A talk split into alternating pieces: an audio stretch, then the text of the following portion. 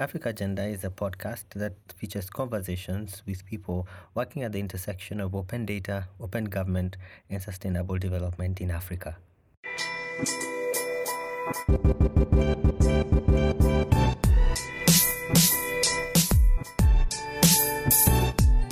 Welcome back. This is Let's Talk Data, Maputo Protocol Edition. Uh, we are speaking with Faiza Jama Mohammed, Executive Director of Equality Now, uh, Africa Regional Office, right? Yeah. Um, so the, the history and the process, the progress that the, the Maputo Protocol has taken has been pretty impressive.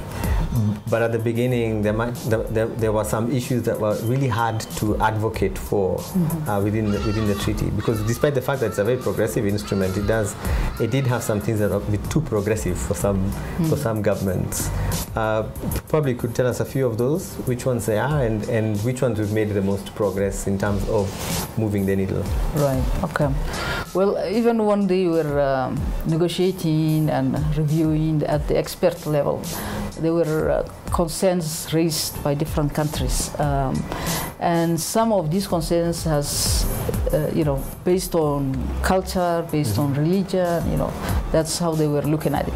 Uh, one of the things, for example, the protocol, protocol encourages monogamous marriages, uh, not polygamous marriages, you know, but recognizes also to protect the rights of women who are already in polygamous, uh, you know, relationships. But states are encouraged to move towards monogamy. Um, and um, that was an issue for, for countries. Uh, the other issue was also the registration of marriage. Uh, you know, normally uh, when it is done customarily, it's probably not uh, registered. Uh, but the purpose of registration of marriage is, is important um, so that formally, you know, the marriage is recognized.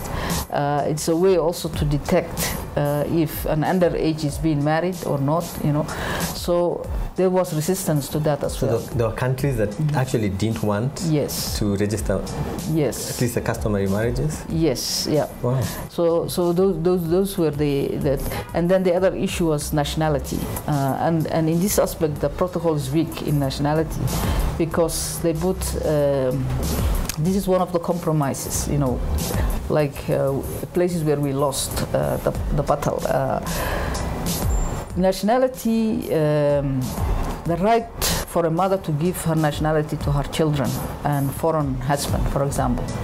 Um, it is denied in all, uh, in almost a lot of nations' uh, uh, laws. Um, Kenya used to also deny women to pass uh, their own, uh, you know, nationality to their foreign uh, husbands and children born out of, out of that marriage. Um, whereas Kenyan men could easily do it, you know. Um, but the constitution of 2010 has changed that. So the protocol we were hoping would also give that equal right to women, you know, so that all countries will now reform their laws to comply with with the protocol. Um, so the, there was strong resistance from Egypt uh, to that. Uh, finally, the provision that was put there was um, as long as it's not against the interest of the national, against the national interest. Yeah. And then you wonder uh, how would that, you know, be of uh, risk or issue. So what, what yeah. particular national interest would yes. be jeopardized yes. by, by, by allowing you know, women allowing to pass their nationality to their children? So, um, but it seems to be a sensitive issue for countries. Um, but the funny thing was that soon after, Egypt has passed the nationality law allowing women to pass their. and yet we are now stuck with this article that they pushed to be stated in, in that set. Yes. So they, they, they yeah. pushed for it and then they walked away. Yes. And left us with it. Yes, exactly.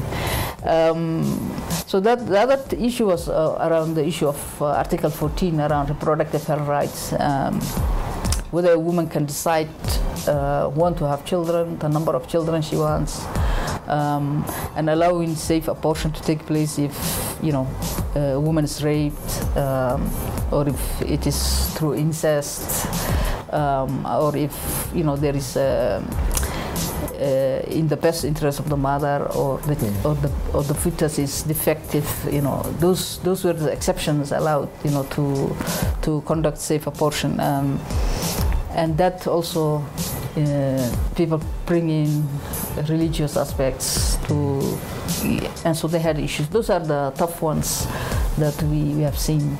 Um, but most of the others um, uh, although there is um, resistance from uh, from uh, the communities in terms of, of culture when it comes to female genital mutilation, but countries were okay with that. They were all supportive of ending this harmful practice mm-hmm. uh, and any other harmful practice that uh, affects the health and, yeah, and the human dignity of, of, of, the person, you know. So, so, so, the challenge for that now remains at the subnational Yes, the level. implementation, yeah.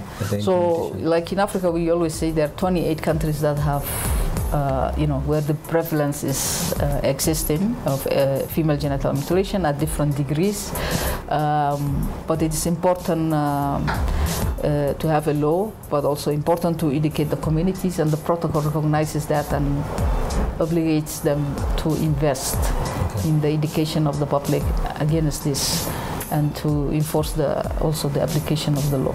Right. Um, yeah so that's uh so for these these sticky issues you know uh, fgm mm-hmm. um, sexual reproductive health and rights mm-hmm. um, early, early ch- child marriage mm-hmm. Uh, the issue of nationality, citizenship. Mm-hmm. Um, which one has which which which one has has shown the most progress in terms of going from total resistance to um, significant resistance to to more adoption? Yeah. Well, when it comes to uh, health issues, um, there's still a lot of challenges, but I feel like countries are, are seeing the need to address maternal mortality, you know, and so there there is progress in, in some in some form, although there is largely a lot, a lot of uh, resistance to providing the right to exercise safe abortion when you have these exceptions, but and, and some countries put reservations against those articles like Uganda, Kenya. Rwanda. But Rwanda has now removed those reservations. They have reformed their law and you know, in the beginning they had restrictions against uh, when um, a woman wants to abort, what steps she needs to go through. Uh, but from the lived experience, now they are also revisiting those restrictions so that they can make it easier for for women to enjoy those rights. Um, marriage, polygamous marriage, I think um, Kenya is one example. You know, now you have a law that allows polygamy, so which is explicitly yes, and it's going against um, the spirit of the protocol. Yeah. Um, and the protocol also, uh, one important thing I forgot is that advocates uh, for countries to obligate, you know, that, that they can uphold uh, rights that are existing, uh, allowed by the law of the country, which is much better than what the protocol provides. So if you if, if a country has a law that's better than what the protocol provides, then that will supersede what is in the mm, protocol. Okay, yeah. so it's so it's it, like it leaves room for you to yeah, push the envelope. Yeah, the idea the is this level. is the bare minimum, and that you always move and push for Beyond better. It. Yeah, mm. yeah. Are there, uh, um, in terms of how how we've made progress in some of these issues or the areas that we're not making progress, mm-hmm. uh, are we finding uh, within the movement um, access to the data to inform our decision making on these issues? The data is always a challenge. Um, because um, mostly um, everybody can generate data and data is always disputed. And so you always go for where who is credible enough you know where countries might listen to you know. So for example as an organization we depend on the DHS the demographic health surveys of, of produced by countries. So we could say this is your own data that we are referring to. Um, we, also uh, use a lot the UN uh, uh, because they have uh, better um, resources to generate this data you know so um, that's not an area for our expertise and any of the coalition members i would say but um, so we rely on others who have credible maybe standing in terms of the collection of the data. Uh, Population Council is another one that generates some of the data we rely on. Um, but for, for us, what is important is also what is behind the data. You know, the stories. You know, the the data gives you the scale and magnitude of what is um, happening, but then um, the doesn't give you this the the violations, the extent, you know, of the sufferings of what these numbers represent. Yeah. So the approach we like to use most is to show the stories. Um, and then show back it with some statistics that say, okay, this is the extent of the preference, but then we say this is the human face of it. Yeah. Yeah. Is is there a specific issue that, that you think would benefit greatly from from uh, better access to data? Yes. Um, for example, now what we would like to, from from the beginning, what we would like to see is how countries are in terms of uh, domesticating.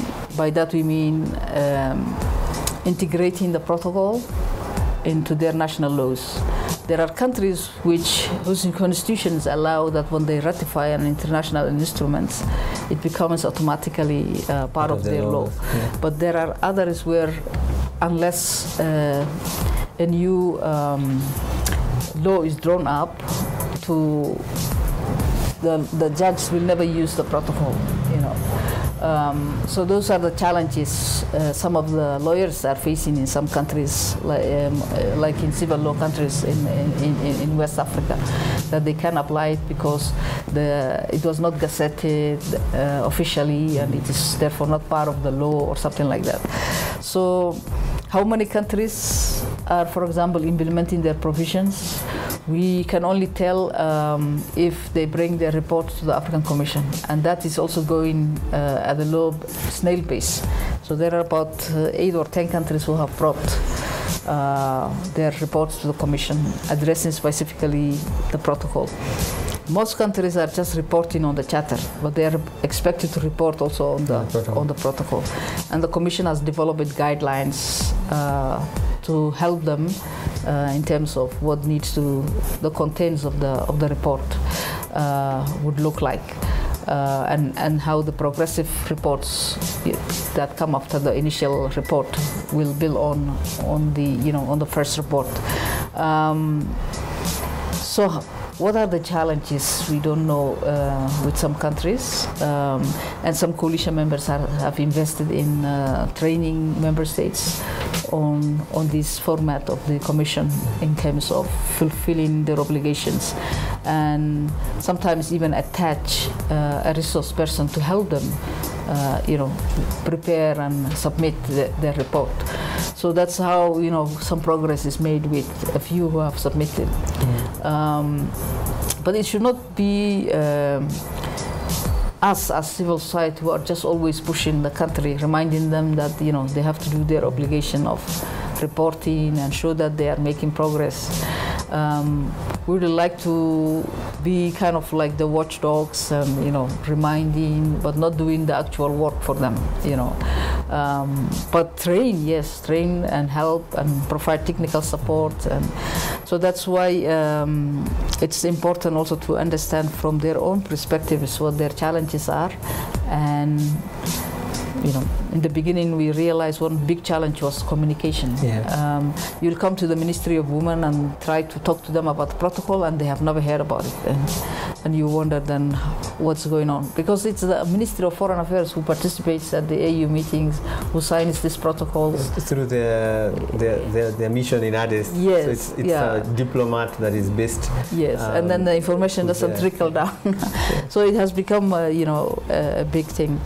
Uh, parliamentarians also, um, and the fact that they are also not there all the time. You know, every election cycle they are replaced or they continue. Yeah, so there's always that engagement that you continually need to do, but. Um, almost all, all types of data are uh, hard to get um, and it would be good to to see the level of implementation uh, of the country of the protocol um, by by sections you know by different articles where we are um, we have been tweeting in the past uh, 15 um, days uh, an article each day uh, one of the key articles, what we consider it. Mm-hmm. Um, and uh, some of the figures that come are coming from other uh, sources, um, mostly from UN agencies, you know, reports.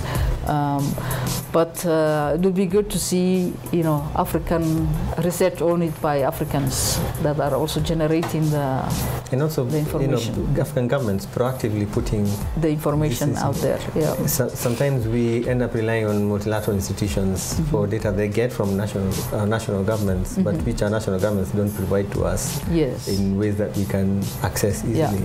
Yeah. Um, so, That's critical. Yeah. so data on, on implementation Mhm. of, of the protocol and the issues that it captures yeah. um, are an area of focus Mhm. that we could look at. Yes, definitely. Yeah. Um, so when we come back, I, would like to hear about Faiza's dream, Thank you. uh, the next 15 years of the protocol. We'll be back.